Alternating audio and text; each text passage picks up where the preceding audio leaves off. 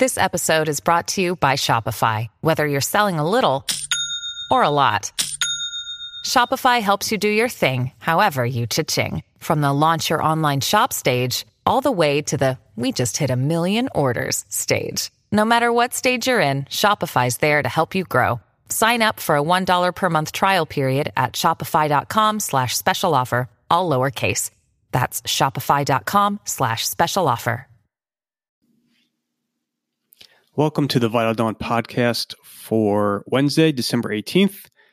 S&P futures are trading up about 2 to 3 points. Europe is trading up about 25 to 30 basis points. Asia was a little bit more mixed overnight. Um, very, very quiet morning, and I'd imagine I'll be saying that for the next couple of weeks into the end of the year. Um, so, it's you know, as far as major incremental macro news is concerned, from the perspective of U.S. stocks, there really was not much. You had a couple of economic data points out overnight, none of which are really altering massively kind of the macro narrative. Um, a few central bank headlines, but uh, you know, again, largely unimportant. Um, you know, China trimmed its 14-day reverse repo rate, widely expected. Um, I don't think, you know, again, I, I, think China is being very circumspect with regards to stimulus on the monetary and fiscal front. I don't think that action changes much. Thailand left rates unchanged as expected. You had remarks from Fed officials out yesterday.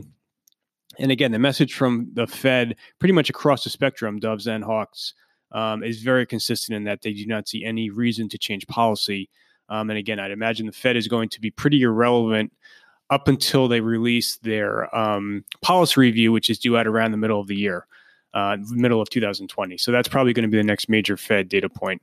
Um, so that's that's kind of the macro front. Um, just I would say the, the most important headline from from the perspective of the S and P in the last 12 hours is the FedEx report. Um, you know, so I think you know there had been some expectation that after several quarters of disappointments, after several quarters of number cuts, um, that the story is, you know, quote unquote, de-risked enough into this print last night. Um, but that, you know, was not the case. So they missed again. They cut guidance again.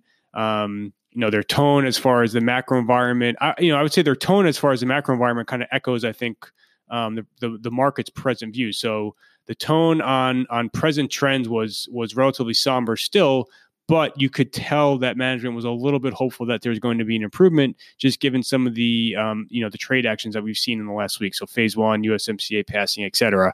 Um, so you know the management team on the call sounded hopeful that. Um, you know, you would see some improvement on uh, the corporate front, on the industrial front of the economy. They said the consumer remains, you know, very healthy, and again, that's echoed by most management teams that are speaking across the board, um, across a variety of different sectors. And they also said that there were, you know, a few one-off items, some timing issues with regards to Black Friday um, and Cyber Monday, where it fell on the calendar, um, et cetera. You know, so I, I think the stock will avoid setting a fresh 52-week low. Um, but again, it just you know another disappointment from this company, which you know has, has cut numbers now um, for the last several quarters. Um, so that's FedEx. I think most people are putting it in the company specific category. They're not viewing it as a kind of a broader macro um, event for the market. And I think that's that's accurate, just given what we've seen out of FedEx the last, like I said, several quarters. Um, for the calendar today, you're going to see a million impeachment headlines. So the impeachment debate in the House is due to start around 9 a.m. You probably will not see actual voting occurring until after the close, around 6 uh, 6:30 p.m. Um, there's going to be two separate votes on the two separate articles of impeachment. You need 216 or more votes in the House um, for impeachment.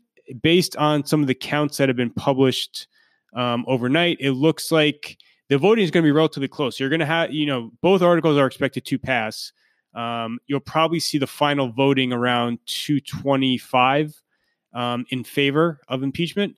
You're not going to see, you're likely not going to see a single Republican defect, and you're probably going to see at least two Democrats vote against impeachment.